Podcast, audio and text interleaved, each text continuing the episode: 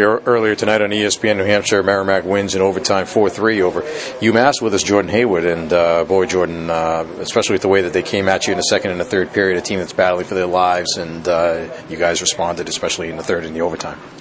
Yeah, I think it was just that they're battling for their lives, they're battling for their season.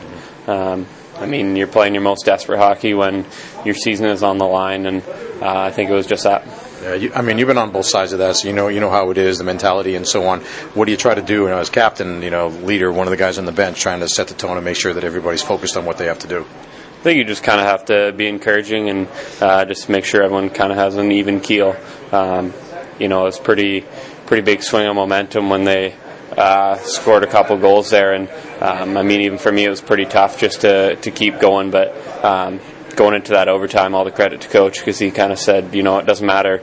We're going to go out there and we're going to win it, and that's exactly what we did. So um, I think his his encouragement was a huge part of that win. So that was the mindset going into the overtime was that you know, you, like you said, even though they'd come back from two goal deficits twice, that you guys were going to go for it to try to win it. Yeah, I mean there were still two points on the line at that point. Uh, didn't matter that they tied it up or anything. You know that happened. It was in the past, so all we could focus on was getting back to the way we were playing in stretches of third and the first period, uh, just getting on them and attacking and taking away their time and space. Talking about the first period, your goal, we came in and got your own rebound. Uh, can you tell us what happened on that play?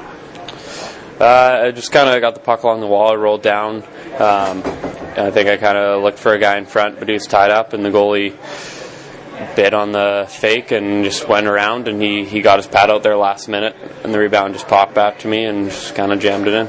When you guys are playing as well as you were in the first period and carrying the play, uh, I mean, if you if you don't get that goal, then you guys end up, I guess, you know, if nothing else happens at 0-0. How important is it to have a goal to, to have that validation of how well you're playing? the past couple of games we've struggled to score first, and that's something that we've talked a lot about is getting that first goal because uh, we feel that we're a tough team to play against when we have the lead. So that was definitely a point of emphasis before the game, and um, you know sometimes when you you dominate a period like we did, and not to have any. Um, you know anything to show for it is tough. So anytime you have a lead, that's it's a good situation to be in. And then on the flip side, the second period, they were able to carry the play, but uh, you know, good, good, goaltending in particular, Sam Marotta, you guys keep with a one nothing lead. Absolutely, played unbelievable tonight. So you guys you end up getting back on the positive side of the ledger. You break the five game winless streak and the four game losing streak. I mean, that important at this point, getting ready for the playoffs. Definitely. Uh, I mean, we wanted to finish strong. You know, we're still.